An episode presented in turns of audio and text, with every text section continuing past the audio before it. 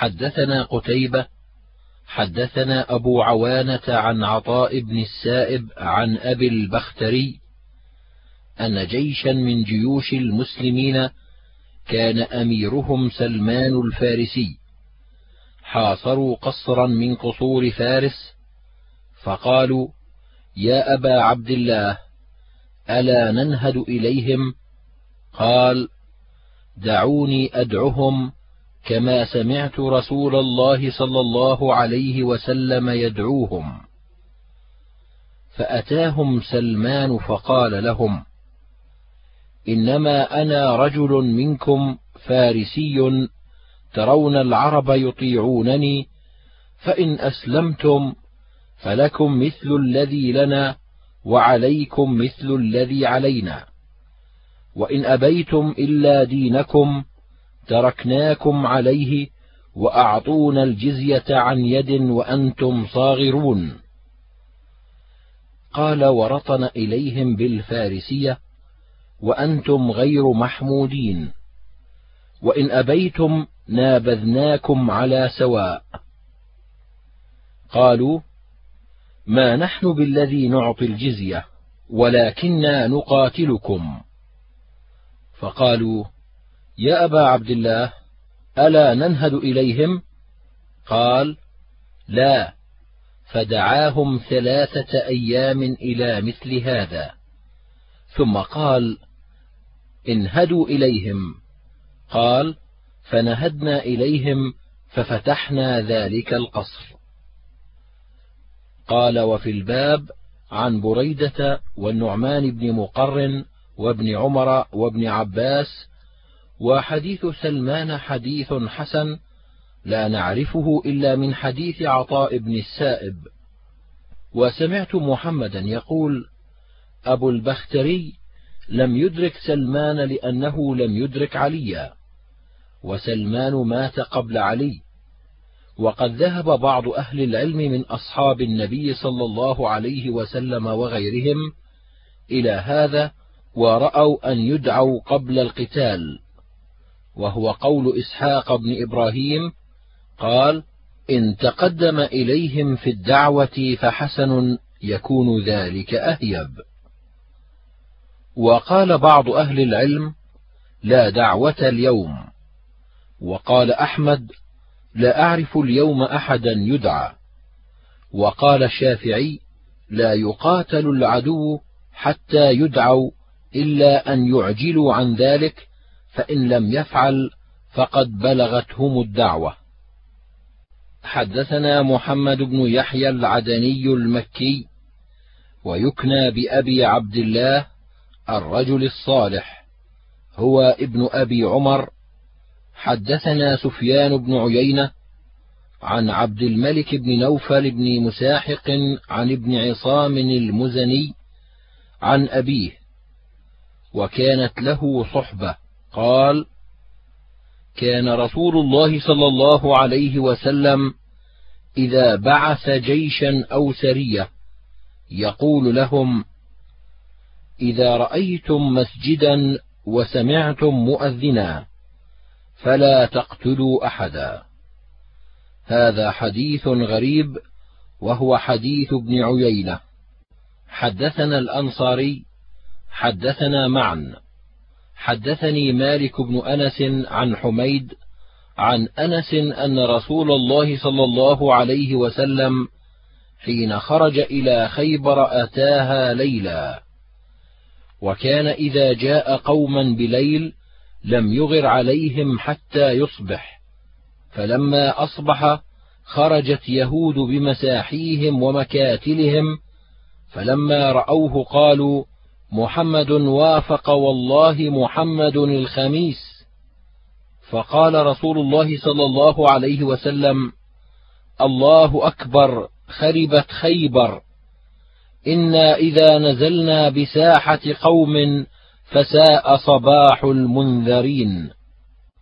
حدثنا قتيبة ومحمد بن بشار قالا حدثنا معاذ بن معاذ عن سعيد بن أبي عروبة عن قتادة عن أنس عن أبي طلحة أن النبي صلى الله عليه وسلم كان إذا ظهر على قوم أقام بعرصتهم ثلاثا.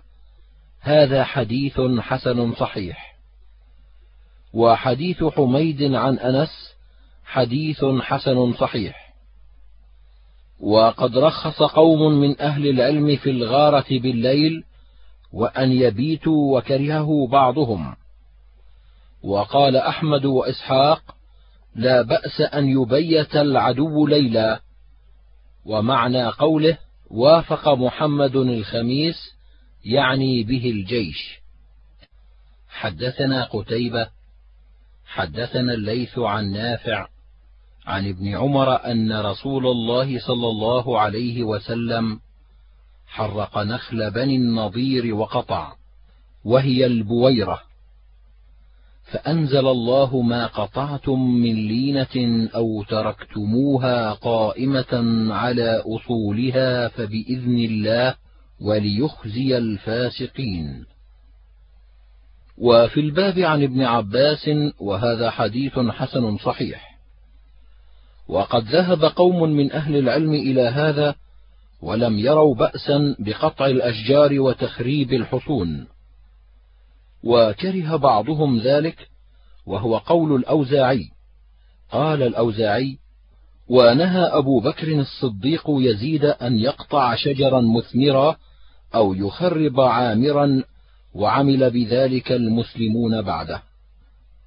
وقال الشافعي لا بأس بالتحريق في أرض العدو وقطع الأشجار والثمار.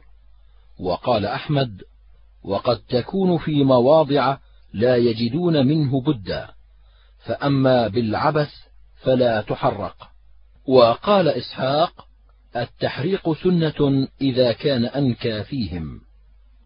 حدثنا محمد بن عبيد المحاربي حدثنا أصباط بن محمد عن سليمان التيمي عن سيار عن أبي أمامة عن النبي صلى الله عليه وسلم قال إن الله فضلني عن الأنبياء أو قال أمتي على الأمم وأحل لنا الغنائم.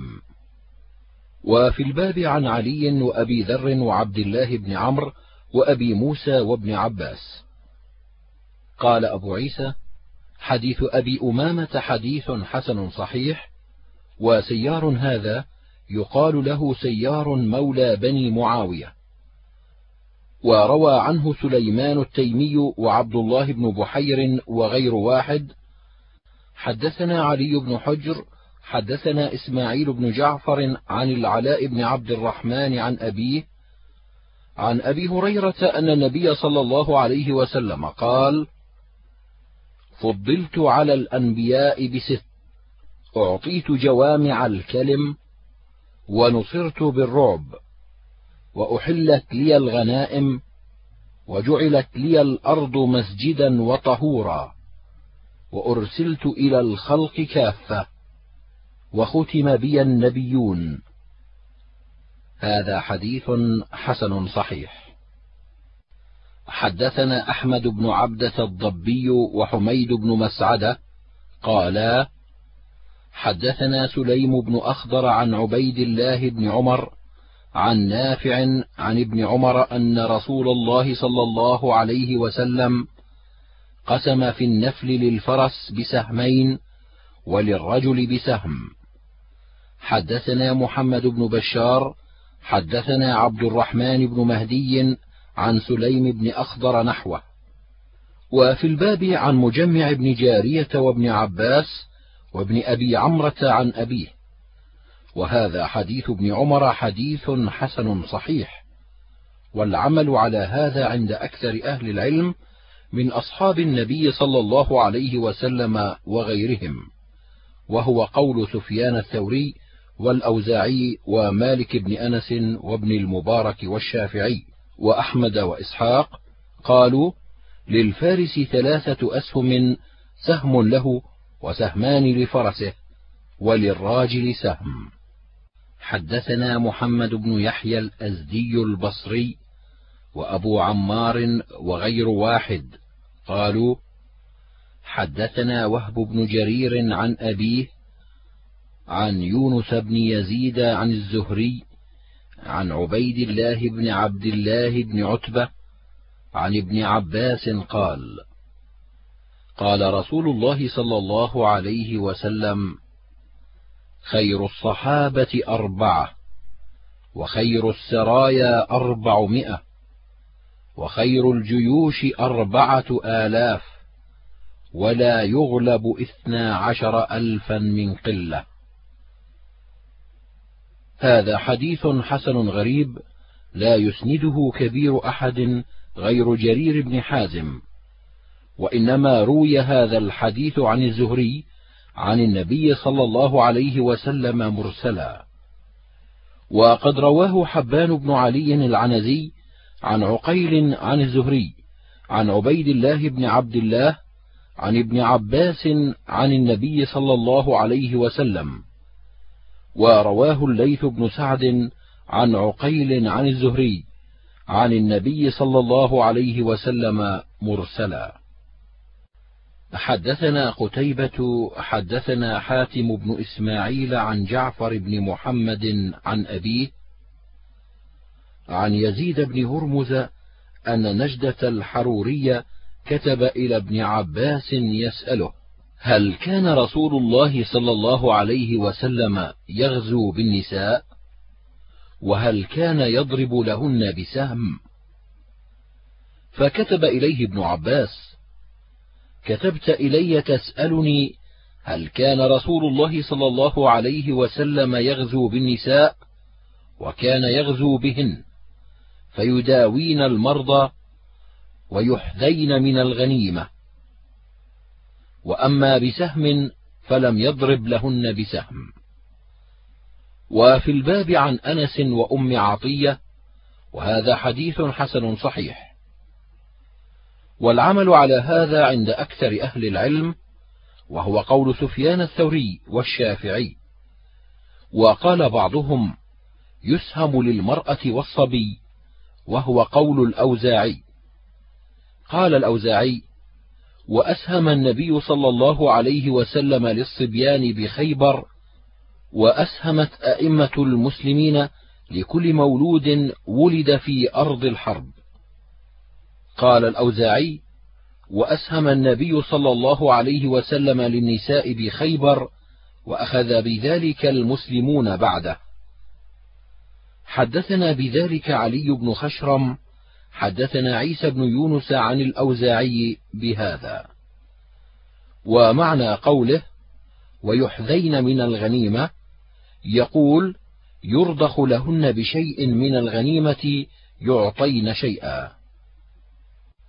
حدثنا قتيبة حدثنا بشر بن المفضل عن محمد بن زيد عن عمير مولى أبي اللحم قال شهدت خيبر مع سادتي فكلموا في رسول الله صلى الله عليه وسلم وكلموه أني مملوك.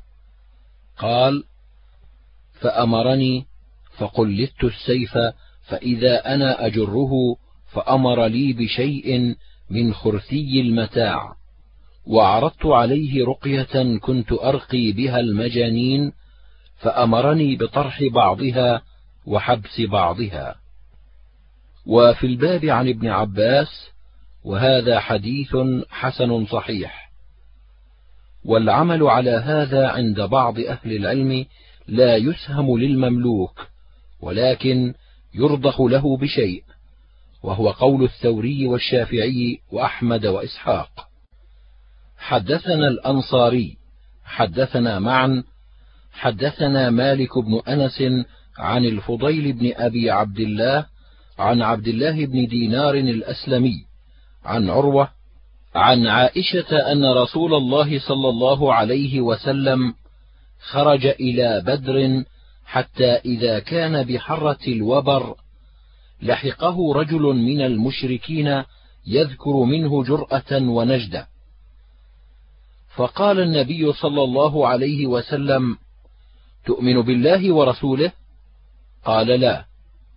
قال ارجع فلن أستعين بمشرك. وفي الحديث كلام أكثر من هذا. هذا حديث حسن غريب والعمل على هذا عند بعض أهل العلم قالوا لا يسهم لأهل الذمة وإن قاتلوا مع المسلمين العدو. ورأى بعض أهل العلم أن يسهم لهم إذا شهدوا القتال مع المسلمين. ويروى عن الزهري أن النبي صلى الله عليه وسلم أسهم لقوم من اليهود قاتلوا معه. حدثنا بذلك قتيبة بن سعيد. أخبرنا عبد الوارث بن سعيد عن عروة بن ثابت عن الزهري. هذا حديث حسن غريب. حدثنا أبو سعيد الأشج. حدثنا حفص بن غياث حدثنا بريد بن عبد الله بن أبي بردة عن جده أبي بردة عن أبي موسى قال قدمت على رسول الله صلى الله عليه وسلم في نفر من الأشعريين خيبر فأسهم لنا مع الذين افتتحوها. هذا حديث حسن صحيح غريب والعمل على هذا عند بعض أهل العلم. قال الأوزاعي من لحق بالمسلمين قبل أن يسهم للخيل أسهم له. وبريد يكنى أبا بريدة وهو ثقة. وروى عنه سفيان الثوري وابن عيينة وغيرهما. حدثنا زيد بن أخزم الطائي. حدثنا أبو قتيبة مسلم بن قتيبة. حدثنا شعبة عن أيوب عن أبي قلابة. عن أبي ثعلبة الخشني قال سئل رسول الله صلى الله عليه وسلم عن قدور المجوس فقال أنقوها غسلا واطبخوا فيها. ونهى عن كل سبع وذي ناب وقد روي هذا الحديث من غير هذا الوجه عن أبي ثعلبة ورواه أبو إدريس الخولاني عن أبي ثعلبة وأبو قلابة لم يسمع من أبي ثعلبة إنما رواه عن أبي أسماء عن أبي ثعلبة. حدثنا هناد حدثنا ابن المبارك عن حيوة بن شريح قال سمعت ربيعة بن يزيد الدمشقي يقول أخبرني أبو إدريس الخولاني عائد الله بن عبيد الله قال سمعت أبا ثعلبة الخشني يقول أتيت رسول الله صلى الله عليه وسلم فقلت يا رسول الله إنا بأرض قوم أهل كتاب نأكل في آنيتهم. قال إن وجدتم غير آنيتهم فلا تأكلوا فيها فإن لم تجدوا فاغسلوها وكلوا فيها. قال أبو عيسى هذا حديث حسن صحيح. حدثني محمد بن بشار حدثنا عبد الرحمن بن مهدي حدثنا سفيان عن عبد الرحمن بن الحارث عن سليمان بن موسى عن مكحول عن أبي سلام عن أبي أمامة عن عبادة بن الصامت أن النبي صلى الله عليه وسلم كان ينفل في البدأة الربع وفي القفول الثلث. وفي الباب عن ابن عباس وحبيب بن مسلمة ومعن بن يزيد وابن عمر وسلمة بن الأكوع. وحديث عبادة حديث حسن. وقد روي هذا الحديث عن أبي سلام عن رجل من أصحاب النبي صلى الله عليه وسلم. حدثنا هناد حدثنا ابن أبي الزناد عن أبيه عن عبيد الله بن عبد الله بن عتبة عن ابن عباس أن النبي صلى الله عليه وسلم تنفل سيفه ذا الفقار يوم بدر وهو الذي رأى فيه الرؤيا يوم أحد. هذا حديث حسن غريب.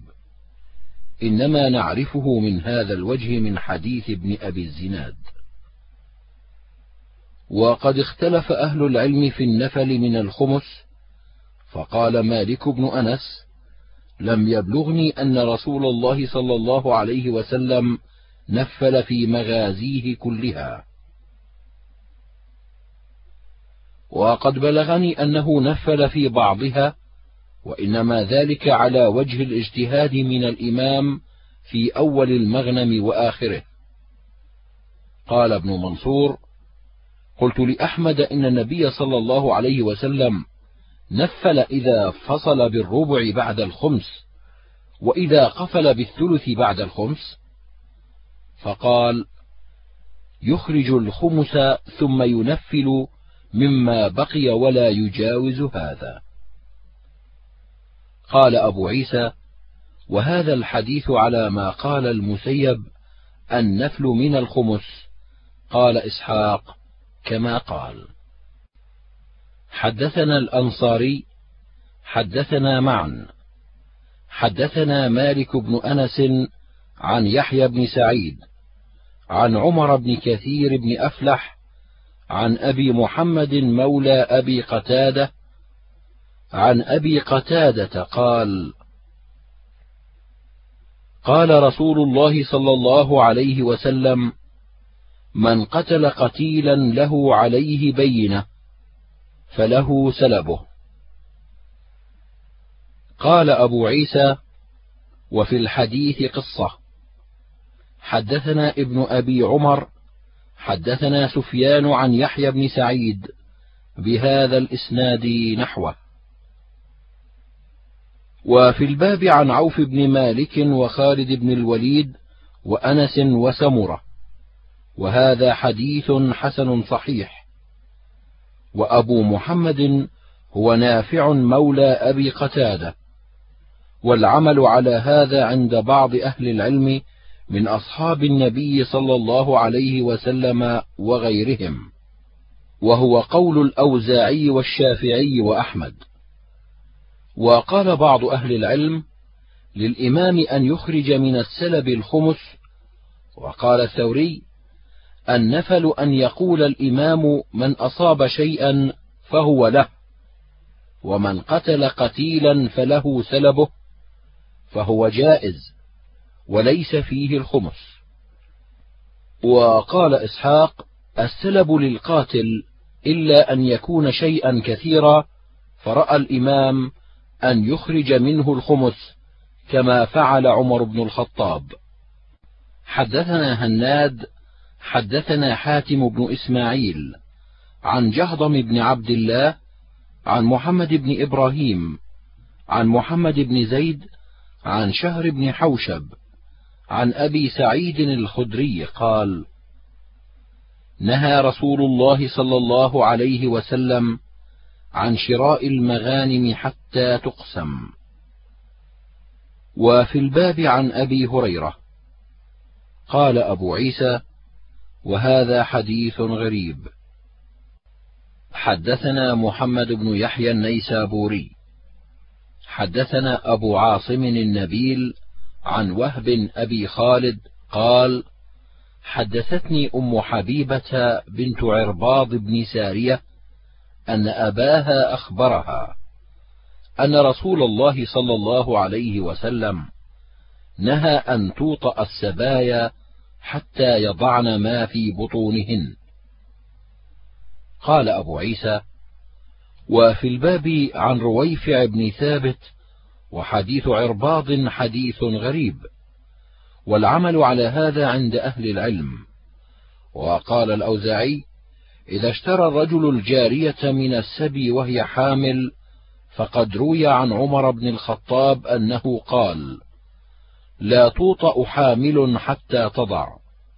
قال الأوزاعي وأما الحرائر فقد مضت السنة فيهن بأن أمرن بأن العدة كل هذا. حدثني علي بن خشرم قال حدثنا عيسى بن يونس عن الأوزاعي. حدثنا محمود بن غيلان حدثنا أبو داود الطيالسي عن شعبة أخبرني سماك بن حرب. قال سمعت قبيصة بن هلب يحدث عن أبيه.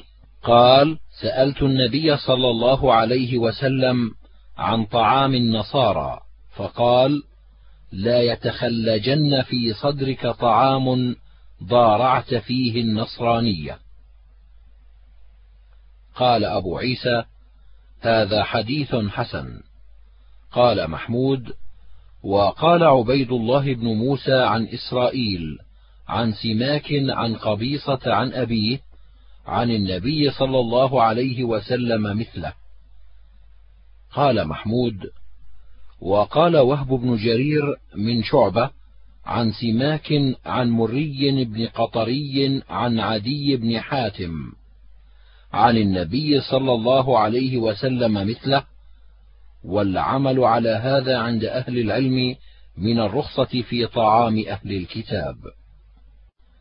حدثنا عمر بن حفص بن عمر الشيباني أخبرنا عبد الله بن وهب أخبرني حيي عن أبي عبد الرحمن الحبلي عن أبي أيوب قال سمعت رسول الله صلى الله عليه وسلم يقول من فرق بين والدة وولدها فرق الله بينه وبين أحبته يوم القيامة. قال أبو عيسى وفي الباب عن علي وهذا حديث حسن غريب والعمل على هذا عند أهل العلم من أصحاب النبي صلى الله عليه وسلم وغيرهم. كرهوا التفريق بين السبي بين الوالدة وولدها وبين الولد والوالد وبين الإخوة.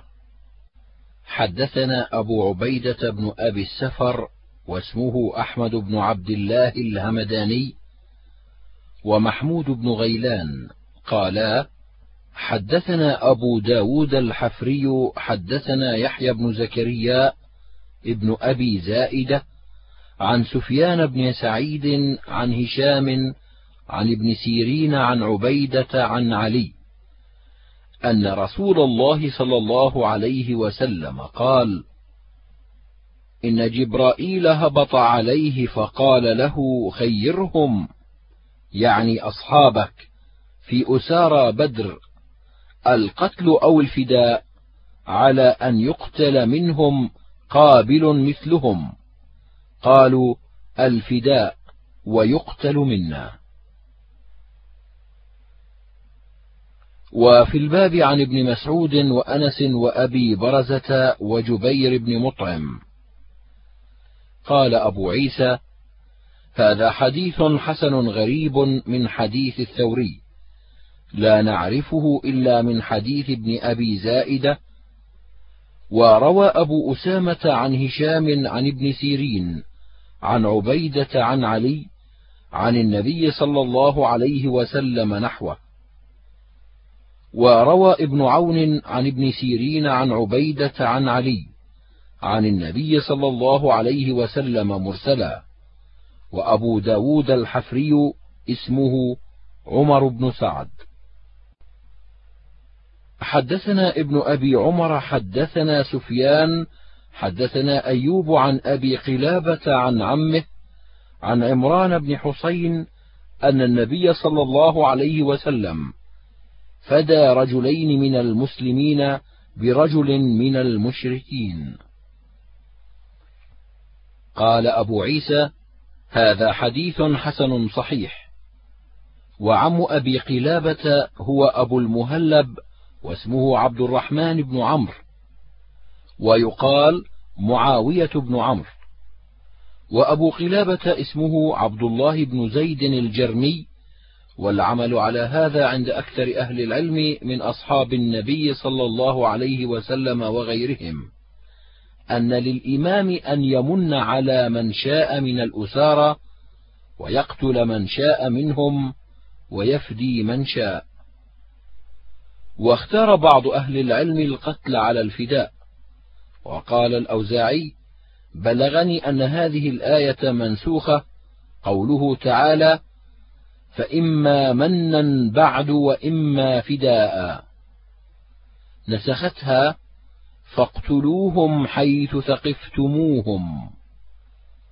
حدثنا بذلك هناد حدثنا ابن المبارك عن الأوزاعي قال إسحاق بن منصور قلت لأحمد إذا أسر الأسير يقتل أو يفادى أحب إليك؟ قال إن قدروا أن يفادوا فليس به بأس وإن قتل فما أعلم به بأسا. قال إسحاق الإسخان أحب إلي إلا أن يكون معروفا فأطمع به الكثير. حدثنا قتيبة حدثنا الليث عن نافع عن ابن عمر أخبره أن امرأة وجدت في بعض مغازي رسول الله صلى الله عليه وسلم مقتولة. فأنكر رسول الله صلى الله عليه وسلم ذلك ونهى عن قتل النساء والصبيان. وفي الباب عن بريدة ورباح ويقال رباح بن الربيع والأسود بن سريع وابن عباس والصعب بن جثامة. قال أبو عيسى هذا حديث حسن صحيح. والعمل على هذا عند بعض أهل العلم من أصحاب النبي صلى الله عليه وسلم وغيرهم. كرهوا قتل النساء والولدان وهو قول سفيان الثوري والشافعي. ورخص بعض أهل العلم في البيات وقتل النساء فيهم والولدان وهو قول أحمد وإسحاق ورخصا في البيات. حدثنا نصر بن علي الجهضمي حدثنا سفيان بن عيينة عن الزهري عن عبد الله بن عبد الله عن ابن عباس قال أخبرني الصعب بن جثامة قال قلت يا رسول الله إن خيلنا أوطئت من نساء المشركين وأولادهم. قال هم من آبائهم. قال أبو عيسى هذا حديث حسن صحيح. حدثنا قتيبة حدثنا الليث عن بكير بن عبد الله عن سليمان بن يسار عن أبي هريرة قال بعثنا رسول الله صلى الله عليه وسلم في بعث فقال إن وجدتم فلانا وفلانا لرجلين من قريش فأحرقوهما بالنار. ثم قال رسول الله صلى الله عليه وسلم حين أردنا الخروج إني كنت أمرتكم أن تحرقوا فلانا وفلانا بالنار وإن النار لا يعذب بها إلا الله فإن وجدتموهما فاقتلوهما. وفي الباب عن ابن عباس وحمزة بن عمرو الأسلمي. قال أبو عيسى حديث أبي هريرة حديث حسن صحيح. والعمل على هذا عند أهل العلم وقد ذكر محمد بن إسحاق بين سليمان بن يسار وبين أبي هريرة رجلا في هذا الحديث وروى غير واحد مثل رواية الليث وحديث الليث ابن سعد أشبه وأصح.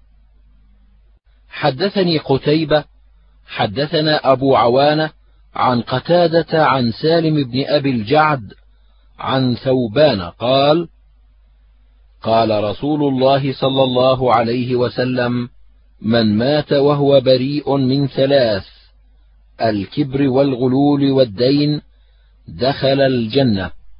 وفي الباب عن أبي هريرة وزيد بن خالد الجهني. حدثنا محمد بن بشار حدثنا ابن أبي عدي عن سعيد عن قتادة عن سالم بن أبي الجعد عن معدان بن أبي طلحة عن ثوبان قال قال رسول الله صلى الله عليه وسلم من فارق الروح الجسد وهو بريء من ثلاث الكنز والغلول والدين دخل الجنة. هكذا قال سعيد الكنز. وقال أبو عوانة في حديثه الكبر ولم يذكر فيه عن معدان ورواية سعيد أصح. حدثنا الحسن بن علي حدثنا عبد الصمد بن عبد الوارث حدثنا عكرمة بن عمار حدثنا سماك أبو زميل الحنفي قال سمعت ابن عباس يقول حدثني عمر بن الخطاب قال قيل يا رسول الله إن فلانا قد استشهد. قال كلا قد رأيته في النار بعباءة قد غلها. قال قم يا علي فنادي إنه لا يدخل الجنة إلا المؤمنون. ثلاثا. قال أبو عيسى هذا حديث حسن صحيح غريب. حدثنا بشر بن هلال الصواف حدثنا جعفر بن سليمان الضبيعي عن ثابت عن أنس قال كان رسول الله صلى الله عليه وسلم يغزو بأم سليم ونسوة معها من الأنصار يسقين الماء ويداوين الجرحى.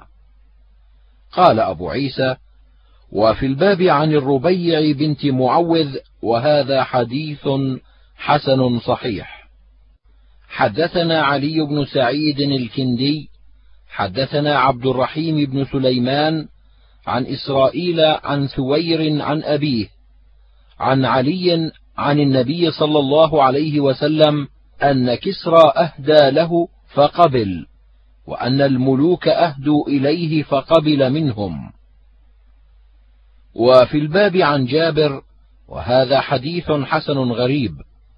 وثوير بن أبي فاختة اسمه سعيد بن علاقة وثوير يكنى أبا جهم. حدثنا محمد بن بشار حدثنا أبو داود عن عمران القطان عن قتادة عن يزيد بن عبد الله هو ابن الشخير عن عياض بن حمار أنه أهدى للنبي صلى الله عليه وسلم هدية له أو ناقة فقال النبي صلى الله عليه وسلم أسلمت؟ قال لا. قال فإني نهيت عن زبد المشركين. قال أبو عيسى هذا حديث حسن صحيح ومعنى قوله إني نهيت عن زبد المشركين يعني هداياهم. وقد روي عن النبي صلى الله عليه وسلم أنه كان يقبل من المشركين هداياهم وذكر في هذا الحديث الكراهية. واحتمل أن يكون هذا بعدما كان يقبل منهم ثم نهى عن هداياهم.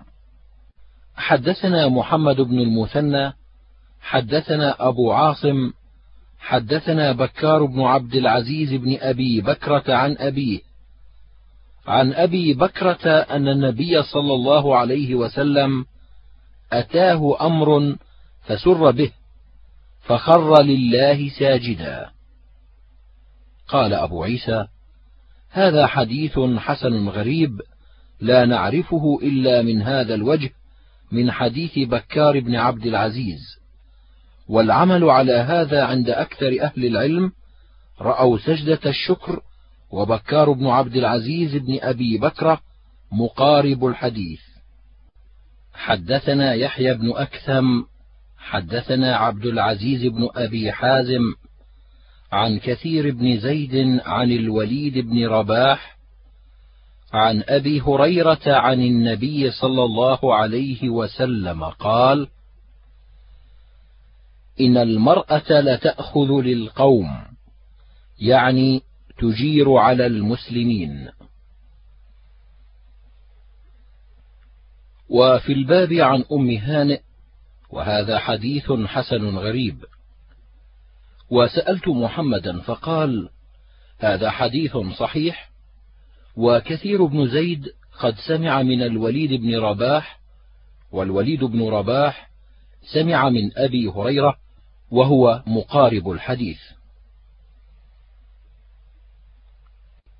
حدثنا أبو الوليد الدمشقي حدثنا الوليد بن مسلم أخبرني ابن أبي ذئب عن سعيد المقبري عن أبي مرة مولى عقيل بن أبي طالب عن أم هانئ أنها قالت أجرت رجلين من أحمائي فقال رسول الله صلى الله عليه وسلم قد أمنا من أمنت.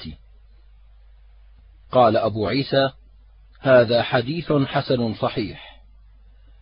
والعمل على هذا عند أهل العلم أجازوا أمان المرأة وهو قول أحمد وإسحاق أجاز أمان المرأة والعبد. وقد روي من غير وجه وأبو مرة مولى عقيل بن أبي طالب ويقال له أيضا مولى أم هانئ أيضا واسمه يزيد. وقد روي عن عمر بن الخطاب أنه أجاز أمان العبد وقد روي عن علي بن أبي طالب وعبد الله بن عمرو عن النبي صلى الله عليه وسلم قال ذمة المسلمين واحدة يسعى بها أدناهم. قال أبو عيسى ومعنى هذا عند أهل العلم أن من أعطى الأمان من المسلمين فهو جائز على كلهم. حدثنا محمود بن غيلان حدثنا أبو داود قال أنبأنا شعبة قال أخبرني أبو الفيض قال سمعت سليم بن عامر يقول كان بين معاوية وبين أهل الروم عهد وكان يسير في بلادهم حتى إذا انقضى العهد أغار عليهم. فإذا رجل على دابة أو على فرس وهو يقول الله أكبر وفاء لا غدر وإذا هو عمرو بن عبسة فسأله معاوية عن ذلك فقال سمعت رسول الله صلى الله عليه وسلم يقول من كان بينه وبين قوم عهد فلا يحلن عهدا ولا يشدنه حتى يمضي أمده أو ينبذ إليهم على سواء. قال فرجع معاوية بالناس. قال أبو عيسى هذا حديث حسن صحيح. حدثنا أحمد بن منيع حدثنا إسماعيل بن إبراهيم قال حدثني صخر بن جويرية عن نافع عن ابن عمر قال سمعت رسول الله صلى الله عليه وسلم يقول إن الغادر ينصب له لواء يوم القيامة. قال وفي الباب عن علي وعبد الله بن مسعود وأبي سعيد الخدري وأنس. قال أبو عيسى هذا حديث حسن صحيح. وسألت محمدا عن حديث سويد عن أبي إسحاق عن عمارة بن عمير عن علي عن النبي صلى الله عليه وسلم قال لكل غادر لواء. فقال لا أعرف هذا الحديث مرفوعا. حدثنا قتيبة حدثنا الليث عن أبي الزبير عن جابر أنه قال رمي يوم الأحزاب سعد بن معاذ فقطعوا أكحله أو أبجله فحسمه رسول الله صلى الله عليه وسلم بالنار فانتفخت يده فتركه فنزفه الدم فحسمه أخرى فانتفخت يده. فلما رأى ذلك قال اللهم لا تخرج نفسي حتى تقر عيني من بني قريظة فاستمسك عرقه فما قطر قطرة حتى نزلوا على حكم سعد بن معاذ. فأرسل إليه فحكم أن يقتل رجالهم ويستحيا نساؤهم يستعين بهن المسلمون. فقال رسول الله صلى الله عليه وسلم أصبت حكم الله فيهم وكانوا أربعمائة فلما فرغ من قتلهم انفتق عرقه فمات. قال وفي الباب عن أبي سعيد وعطية القرظي. قال أبو عيسى هذا حديث حسن صحيح. حدثنا أحمد بن عبد الرحمن أبو الوليد الدمشقي. حدثنا الوليد بن مسلم عن سعيد بن بشير عن قتادة عن الحسن عن سمرة بن جندب أن رسول الله صلى الله عليه وسلم قال اقتلوا شيوخ المشركين واستحيوا شرخهم. والشرخ الغلمان الذين لم ينبتوا.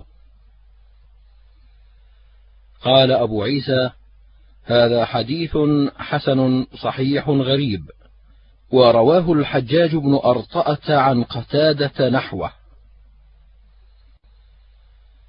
حدثنا هناد حدثنا وكيع عن سفيان عن عبد الملك بن عمير عن عطية القرظي قال عرضنا على النبي صلى الله عليه وسلم يوم قريضة فكان من أنبت قتل ومن لم ينبت خلي سبيله فكنت ممن لم ينبت فخلي سبيلي.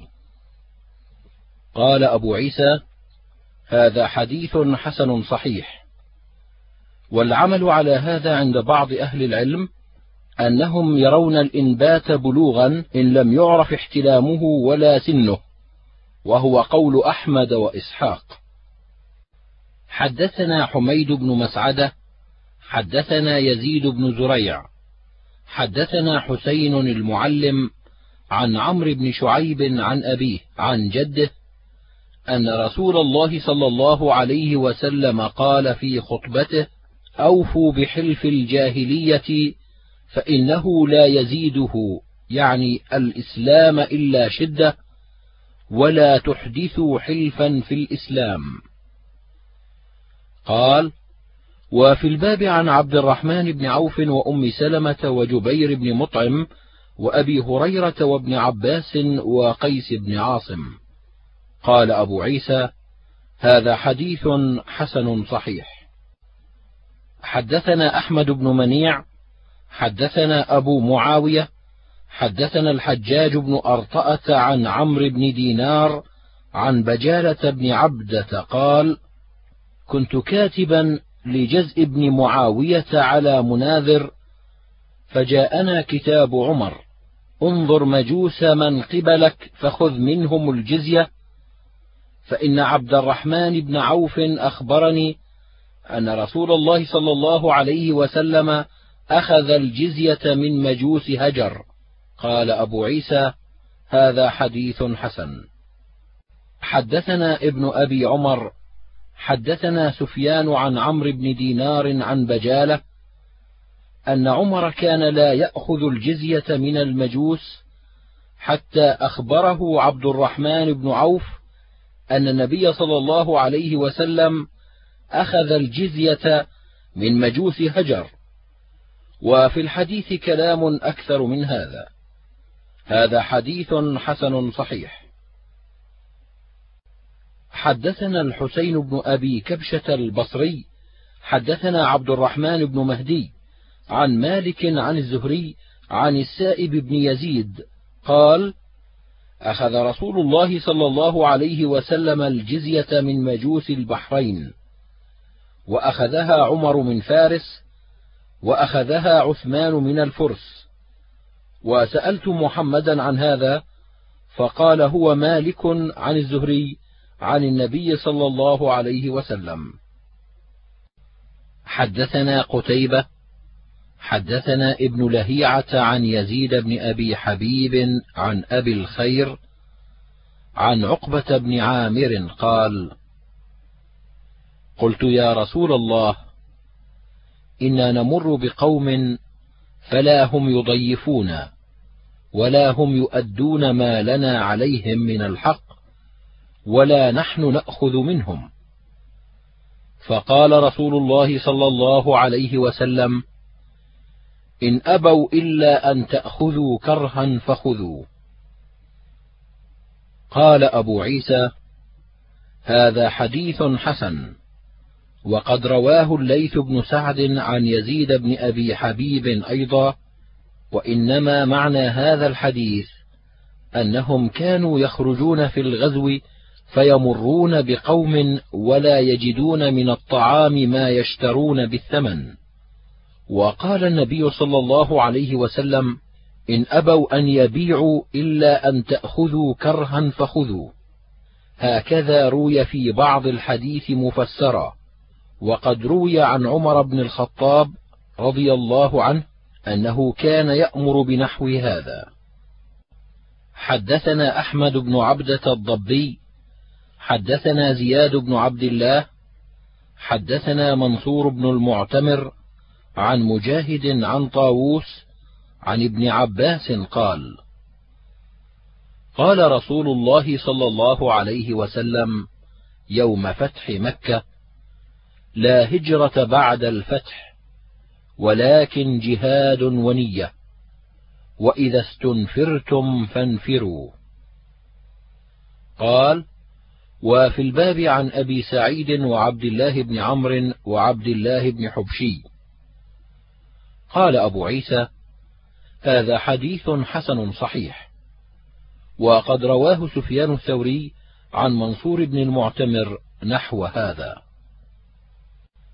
حدثنا سعيد بن يحيى بن سعيد الأموي حدثنا عيسى بن يونس عن الأوزاعي عن يحيى بن أبي كثير عن أبي سلمة عن جابر بن عبد الله في قوله تعالى لقد رضي الله عن المؤمنين إذ يبايعونك تحت الشجرة قال جابر بايعنا رسول الله صلى الله عليه وسلم على أن لا نفر ولم نبايعه على الموت. قال وفي الباب عن سلمة بن الأكوع وابن عمر وعبادة وجرير بن عبد الله. قال أبو عيسى وقد روي هذا الحديث عن عيسى بن يونس عن الأوزاعي عن يحيى بن أبي كثير. قال قال جابر بن عبد الله ولم يذكر فيه أبو سلمة. حدثنا قتيبة حدثنا حاتم بن إسماعيل عن يزيد بن أبي عبيد قال قلت لسلمة بن الأكوع على أي شيء بايعتم رسول الله صلى الله عليه وسلم يوم الحديبية؟ قال على الموت. هذا حديث حسن صحيح. حدثنا علي بن حجر أخبرنا إسماعيل بن جعفر عن عبد الله بن دينار عن ابن عمر قال كنا نبايع رسول الله صلى الله عليه وسلم على السمع والطاعة فيقول لنا فيما استطعتم.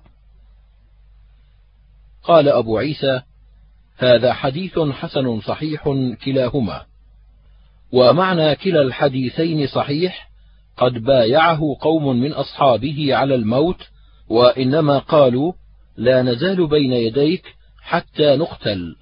وبايعه آخرون فقالوا لا نفر. أحدثنا أحمد بن منيع حدثنا سفيان بن عيينة عن أبي الزبير عن جابر بن عبد الله قال لم نبايع رسول الله صلى الله عليه وسلم على الموت إنما بايعناه على أن لا نفر.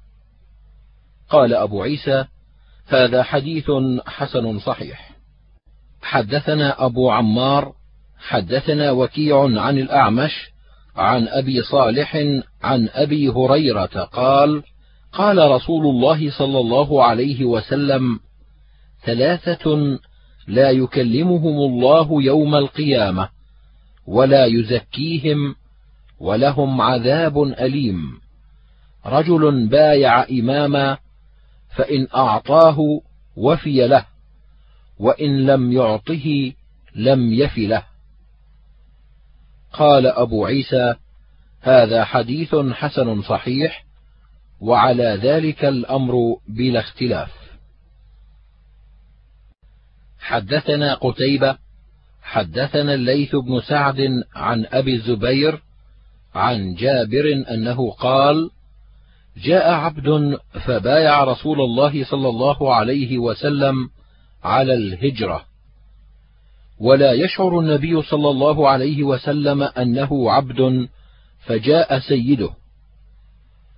فقال النبي صلى الله عليه وسلم بعنيه فاشتراه بعبدين أسودين ولم يبايع أحدا بعد حتى يسأله أعبد هو قال وفي الباب عن ابن عباس.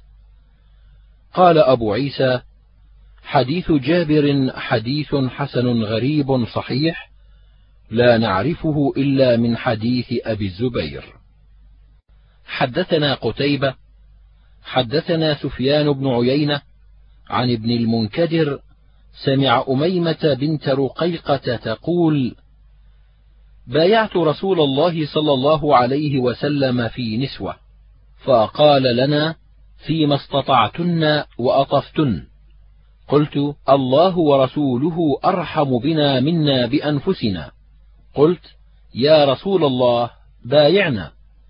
قال سفيان: تعني صافحنا. فقال رسول الله صلى الله عليه وسلم: إنما قولي لمئة امرأة كقولي لامرأة واحدة. قال وفي الباب عن عائشة وعبد الله بن عمر وأسماء بنت يزيد. قال أبو عيسى هذا حديث حسن صحيح لا نعرفه إلا من حديث محمد بن المنكدر. وروى سفيان الثوري ومالك بن أنس وغير واحد هذا الحديث عن محمد بن المنكدر نحوه. قال وسألت محمدا عن هذا الحديث فقال لا أعرف لأميمة بنت رقيقة غير هذا الحديث. وأميمة امرأة أخرى لها حديث عن رسول الله صلى الله عليه وسلم. حدثنا واصل بن عبد الأعلى. حدثنا أبو بكر بن عياش عن أبي إسحاق عن البراء. قال كنا نتحدث أن أصحاب بدر يوم بدر كعدة أصحاب طالوت ثلاثمائة وثلاثة عشر رجلا. قال وفي الباب عن ابن عباس. قال أبو عيسى هذا حديث حسن صحيح وقد رواه الثوري وغيره عن أبي إسحاق. حدثنا قتيبة حدثنا عباد بن عباد المهلبي عن أبي جمرة عن ابن عباس أن النبي صلى الله عليه وسلم قال لوفد عبد القيس: آمركم أن تؤدوا خمس ما غنمتم. قال: وفي الحديث قصة. قال أبو عيسى: هذا حديث حسن صحيح. حدثنا قتيبة حدثنا حماد بن زيد عن أبي جمرة عن ابن عباس نحوه حدثنا هناد حدثنا أبو الأحوص عن سعيد بن مسروق عن عباية بن رفاعة عن أبيه عن جده رافع بن خديج.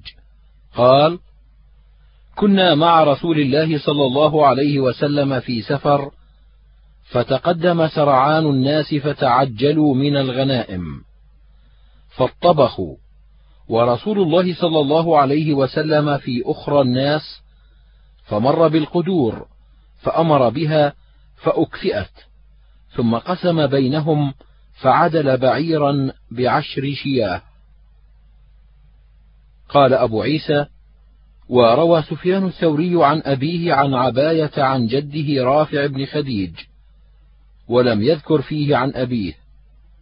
حدثنا بذلك محمود بن غيلان حدثنا وكيع عن سفيان وهذا أصح. قال وفي الباب عن ثعلبة بن الحكم وأنس وأبي ريحانة وأبي الدرداء وعبد الرحمن بن سمرة وزيد بن خالد وجابر وأبي هريرة وأبي أيوب. قال أبو عيسى وهذا أصح وعباية بن رفاعة سمع من جده رافع بن خديج. حدثنا محمود بن غيلان حدثنا عبد الرزاق عن معمر عن ثابت عن أنس قال قال رسول الله صلى الله عليه وسلم من انتهب فليس منا. قال أبو عيسى هذا حديث حسن صحيح غريب من حديث أنس. حدثنا قتيبة حدثنا عبد العزيز بن محمد عن سهيل بن أبي صالح عن أبيه عن أبي هريرة أن رسول الله صلى الله عليه وسلم قال: لا تبدأوا اليهود والنصارى بالسلام، وإذا لقيتم أحدهم في الطريق فاضطروهم إلى أضيقه، قال: وفي الباب عن ابن عمر وأنس وأبي بصرة الغفاري صاحب النبي صلى الله عليه وسلم. قال أبو عيسى هذا حديث حسن صحيح. حدثنا علي بن حجر أخبرنا إسماعيل بن جعفر عن عبد الله بن دينار عن ابن عمر قال قال رسول الله صلى الله عليه وسلم إن اليهود إذا سلم عليكم أحدهم فإنما يقول السام عليكم فقل عليك. قال أبو عيسى هذا حديث حسن صحيح. حدثنا هناد حدثنا أبو معاوية عن إسماعيل بن أبي خالد عن قيس بن أبي حازم عن جرير بن عبد الله أن رسول الله صلى الله عليه وسلم بعث سرية إلى خثعم فاعتصم ناس بالسجود فأسرع فيهم القتل فبلغ ذلك النبي صلى الله عليه وسلم فأمر لهم بنصف العقل وقال أنا بريء من كل مسلم يقيم بين أظهر المشركين. قالوا يا رسول الله ولم؟ قال لا ترايا ناراهما. حدثنا هناد حدثنا عبدة عن إسماعيل بن أبي خالد عن قيس بن أبي حازم مثل حديث أبي معاوية ولم يذكر فيه عن جرير وهذا أصح. وفي الباب عن سمرة. قال أبو عيسى وأكثر أصحاب إسماعيل عن قيس بن أبي حازم أن رسول الله صلى الله عليه وسلم بعث سرية ولم يذكروا فيه عن جرير. ورواه حماد بن سلمة عن الحجاج بن أرطأة عن إسماعيل بن أبي خالد. عن قيس عن جرير مثل حديث أبي معاوية. قال وسمعت محمدا يقول الصحيح حديث قيس عن النبي صلى الله عليه وسلم مرسل. وروى سمرة بن جندب عن النبي صلى الله عليه وسلم قال لا تساكنوا المشركين ولا تجامعوهم فمن ساكنهم أو جامعهم فهو مثلهم. حدثنا موسى بن عبد الرحمن الكندي حدثنا زيد بن الحباب أخبرنا سفيان الثوري عن أبي الزبير عن جابر عن عمر بن الخطاب أن رسول الله صلى الله عليه وسلم قال لئن عشت إن شاء الله لأخرجن اليهود والنصارى من جزيرة العرب.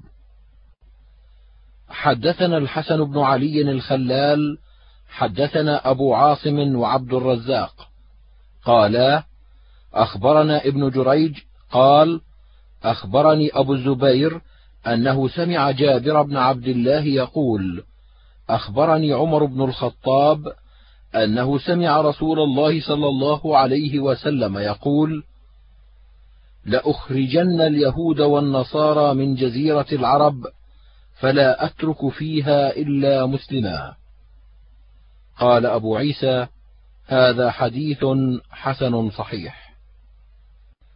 حدثنا محمد بن المثنى حدثنا أبو الوليد حدثنا حماد بن سلمة عن محمد بن عمرو عن أبي هريرة قال جاءت فاطمة إلى أبي بكر فقالت من يرثك؟ قال أهلي وولدي.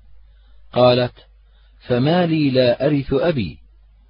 فقال أبو بكر سمعت رسول الله صلى الله عليه وسلم يقول لا نورث ولكني أعول من كان رسول الله صلى الله عليه وسلم يعوله وأنفق على من كان رسول الله صلى الله عليه وسلم ينفق عليه. قال أبو عيسى وفي الباب عن عمر وطلحة والزبير وعبد الرحمن بن عوف وسعد وعائشة. وحديث أبي هريرة حديث حسن غريب من هذا الوجه. إنما أسنده حماد بن سلمة وعبد الوهاب بن عطاء عن محمد بن عمرو عن أبي سلمة عن أبي هريرة. وسألت محمدا عن هذا الحديث فقال لا أعلم أحدا رواه عن محمد بن عمرو عن أبي سلمة عن أبي هريرة إلا حماد بن سلمة. وروى عبد الوهاب بن عطاء عن محمد بن عمرو عن أبي سلمة عن أبي هريرة نحو رواية حماد بن سلمة. حدثنا بذلك علي بن عيسى قال حدثنا عبد الوهاب بن عطاء حدثنا محمد بن عمرو عن أبي سلمة عن أبي هريرة أن فاطمة جاءت أبا بكر وعمر رضي الله عنهما. تسأل ميراثها من رسول الله صلى الله عليه وسلم. فقالا سمعنا رسول الله صلى الله عليه وسلم يقول إني لا أورث. قالت والله لا أكلمكما أبدا فماتت ولا تكلمهما. قال علي بن عيسى معنى لا أكلمكما تعني في هذا الميراث أبدا أنتما صادقان. وقد روي هذا الحديث من غير وجه عن أبي بكر الصديق عن النبي صلى الله عليه وسلم. حدثنا الحسن بن علي الخلال أخبرنا بشر بن عمر. حدثنا مالك بن أنس عن ابن شهاب عن مالك بن أوس بن الحدثان قال دخلت على عمر بن الخطاب ودخل عليه عثمان بن عفان والزبير بن العوام وعبد الرحمن بن عوف وسعد بن أبي وقاص. ثم جاء علي والعباس يختصمان. فقال عمر لهم أنشدكم بالله الذي بإذنه تقوم السماء والأرض. تعلمون أن رسول الله صلى الله عليه وسلم قال لا نورث ما تركنا صدقة قالوا نعم. قال عمر فلما توفي رسول الله صلى الله عليه وسلم قال أبو بكر أنا ولي رسول الله صلى الله عليه وسلم فجئت أنت وهذا إلى أبي بكر تطلب أنت ميراثك من ابن أخيك ويطلب هذا ميراث امرأته من أبيها؟ فقال أبو بكر إن رسول الله صلى الله عليه وسلم قال لا نورث ما تركنا صدقة والله يعلم إنه صادق بار راشد تابع للحق.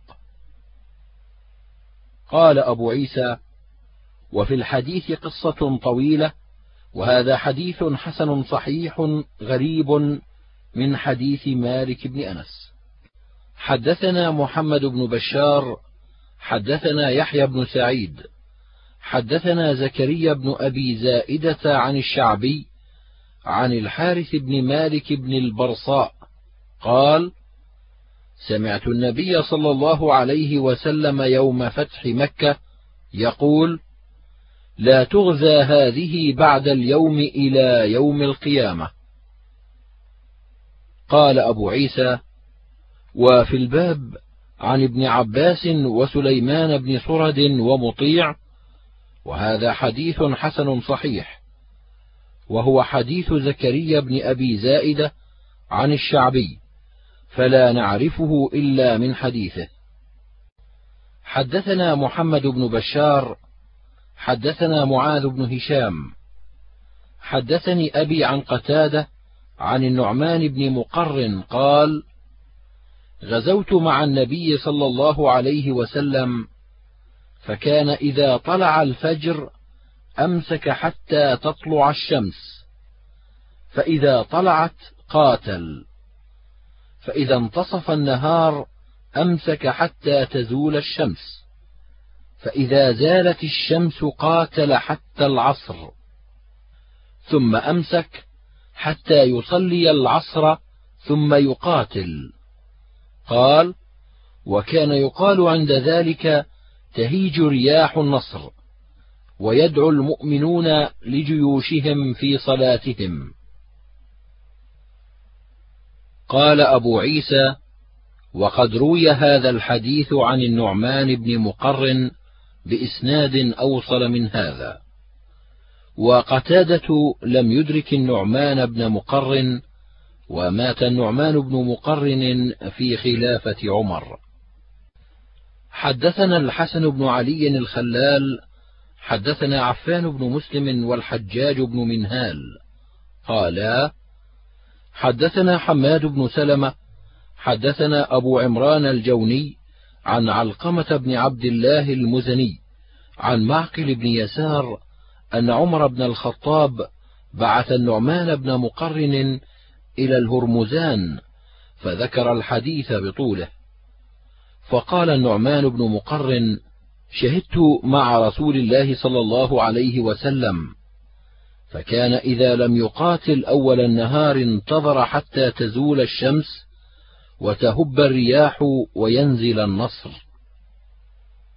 قال أبو عيسى هذا حديث حسن صحيح وعلقمة بن عبد الله هو أخو بكر بن عبد الله المزني. مات النعمان بن مقرن في خلافة عمر بن الخطاب.